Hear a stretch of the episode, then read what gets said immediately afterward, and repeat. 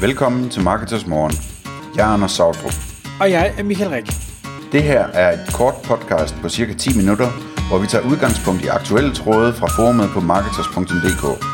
På den måde kan du følge, hvad der rører sig inden for affiliate marketing og dermed online marketing generelt. Godmorgen og velkommen til Marketers Morgen podcast så har jeg endnu en gang fornøjelsen af at have øh, Karina Gjerlev, som er kommersiel direktør hos øh, Google Danmark med i studiet. Godmorgen Karina. Godmorgen Michael. Det er en fornøjelse, at du vil komme i studiet igen, og vi skal tale om noget spændende i dag. Uh, og det er noget, som, som jeg faktisk så ved et tilfælde. Det er noget, der hedder Grow My Store. Og, og jeg måtte også spørge, om det var noget, øh, om det var noget nyt, øh, eller om det var noget, jeg bare havde misset. Øh, kan du ikke prøve lige at forklare, hvad, øh, Grow My Store, hvad, hvad er det, og er det nyt? Jo, det kan jeg i hvert fald, Michael. Og tak fordi jeg må være med igen. Det er altid en stor fornøjelse at få lov til at sidde med her om morgenen sammen med dig. Så først og fremmest, Grow My Store er ikke noget nyt. Det har faktisk været lanceret i rigtig mange markeder, men vi har først lanceret det i Danmark nu her. Og Grow My Store er et øh, værktøj, som hjælper virksomheder, specielt de små og mellemstore virksomheder, med at få et samlet overblik over øh, kundeoplevelsen. Fordi det er jo noget af det, som vi ved er enormt vigtigt, også her efter pandemien, hvor der er så meget fokus på, hvad er det for en kundeoplevelse, man bliver mødt med. Og det vi også har kunnet se, det er, at det er rigtig svært for mange små og mellemstore virksomheder at finde ud af, hvor er det, de skal starte henne. Så med Grow My Store, der giver vi et øh, redskab, hvor at man som virksomhed kan gå ind og taste sit domæne ind, og så får man i løbet af meget, meget kort tid en rapport, som fortæller dig på en skala fra 1 til 100 faktisk, hvor er det, at din hjemmeside fungerer, og hvor er det, det ikke fungerer i forhold til den samlede kundeoplevelse. Aha, og, og så tænker jeg også straks, fordi jeg arbejder meget med søgemaskineoptimering, at sige, hvordan øh, differentierer det sig fra øh, de her andre sådan mere tekniske øh, værktøjer, der jo også findes? Ja, og uden at vide præcis, hvad det er for nogle andre værktøjer, du, du tænker øh, på, Michael, så tror jeg, at det, det vi forsøger at gøre, det er i virkeligheden, at vi vil gerne gøre det enormt nemt. Nu står øh, den største handelsdag snart for døren. Vi har Black Friday, vi har julen, vi har en masse ting, som jo er vigtige for, øh, for handlen. Og vi ved også, at to ud af tre danskere faktisk foretrækker at handle på internettet. Men det vi også kan se, det er, at øh, det er ikke altid, når du går ind på en hjemmeside, at du bliver mødt med lige præcis den oplevelse, du gerne vil. Så det man gør, det er, at man simpelthen går ind på Grow My Store. Man kan google det, hvis man er i tvivl om, hvor man skal finde det henne. Og så taster man simpelthen sit domæne ind. Og så meget hurtigt får du den her analyse på at sige, hvad er det så, du skal gå ind og optimere på? Hvordan er kundeoplevelsen? Så man kan sige, at du får en tilpasset rapport for lige præcis dit hjem, din hjemmeside. Og det hjælper dig til at finde ud af som virksomhed, jamen, hvad er det, jeg skal gøre mest af? Fordi så får du en skala på, jamen her fungerer det rigtig godt, så er det måske ikke det, du skal sætte ind på. Så kan det være noget med, hvor god er du til at have en søgefunktion inde på din hjemmeside, så det er nemt for mig som forbruger at søge de produkter frem, jeg gerne vil er der ratings af produkterne, hvor godt fremgår priserne, alle de ting, som vi ved er vigtige for en forbruger at kigge på. Så det er en super nem måde faktisk at få sådan en sneak peek af, hvordan fungerer mit, øh, min hjemmeside i forhold til den branche, du er i. Så benchmarker man imod den branche, du kan selv gå ind og vælge, jeg er i den her branche, så får du sådan, på sådan en skala fra 1 til 10, for når du så ud af, hvor godt øh, ligger jeg til i virkeligheden. Okay, og er det en skala for, for danske virksomheder, eller er det globalt? Eller? Nej, det her det har, været, det har været globalt, så vi har samlet en masse data på at finde ud af, hvad er det egentlig, der gør, når du som forbruger vælger en hjemmeside fra eller til. Så det du gør, det er, at du går ind og taster det ind, så fortæller du, at jeg er i den her branche. Jeg har måske også en fysisk butik, og så får du simpelthen sådan guides til, hvad er det, du skal gå ind og optimere på for at skabe denne her unikke brugeroplevelse, som vi ved er så vigtig for, at du også skaber det selv, som der er jo by the end of the day er det vigtigste for forretningerne at få. Mm. Kun, kunne vi prøve at tage et par, vi behøver ikke tage alle de forskellige parametre, der bliver kigget på, men kunne vi måske prøve at fremhæve nogle af de vigtigste, lige snakke om, hvad, hvad er det, der bliver kigget på, og hvad er, hvis du kan sige noget, hvad hvad er godt og hvad er skidt? Øh. Ja, nu kigger vi jo på øh, en række parametre, men man kan sige noget af det, jeg også talte om øh, sidste gang, jeg også var herinde, en ting er websitets ydeevne, altså hvor hurtigt er du til at loade dit site. Det man jo snakker om i lang tid, det er enormt vigtigt, fordi vi ved, at hvis der går længere end de her tre sekunder, så kommer man væk som forbruger.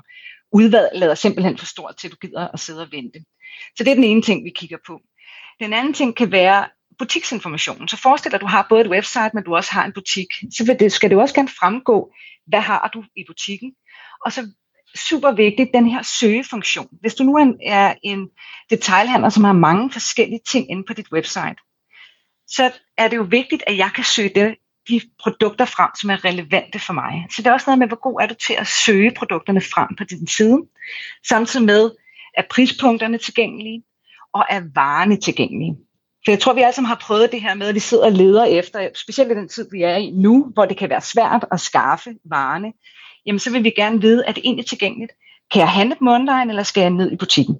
Så sådan nogle ting er enormt vigtige, for at du skaber den her strømlignede kundeoplevelse. Og, og for, for mange af de store virksomheder, så kan man sige, det har vi gjort altid. Det er noget af det, vi kigger på. Men for de små og mellemstore virksomheder er det bare ikke altid det, som er udgangspunktet. Fordi, hvor skal du starte henne? Der er så mange ting, du kan gøre. Så med, med Grow My Store har vi i virkeligheden prøvet at gøre det nemt og enkelt og få sådan en guidelines på. Det er nogle af de her ting, som du skal gå ind og arbejde med. Hvordan kan du koble det til nogle af de digitale betalingsløsninger, der er? Så alle de ting, der prøver vi også at guide til at sige, det er måske det her, du kan gøre, og her er måden, du så kan gøre det på. Okay.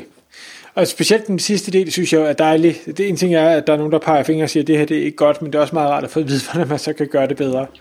Jamen det er det. Altså er du, er du synlig? Er du tilgængelig? Alle de ting, som man gerne vil have, som moderne hjemmesider er, det er jo super fint, du får at vide, det er du ikke men hvad er det så konkret, jeg kan dykke ned i, og hvad er det for nogle redskaber, der allerede er til rådighed, som jeg måske bare ikke var klar over eksisterede, fordi det er ikke mit fokus. Der prøver vi at guide hen til nogle af de løsninger, som der er, så vi også gør det nemt for virksomhederne. Mm.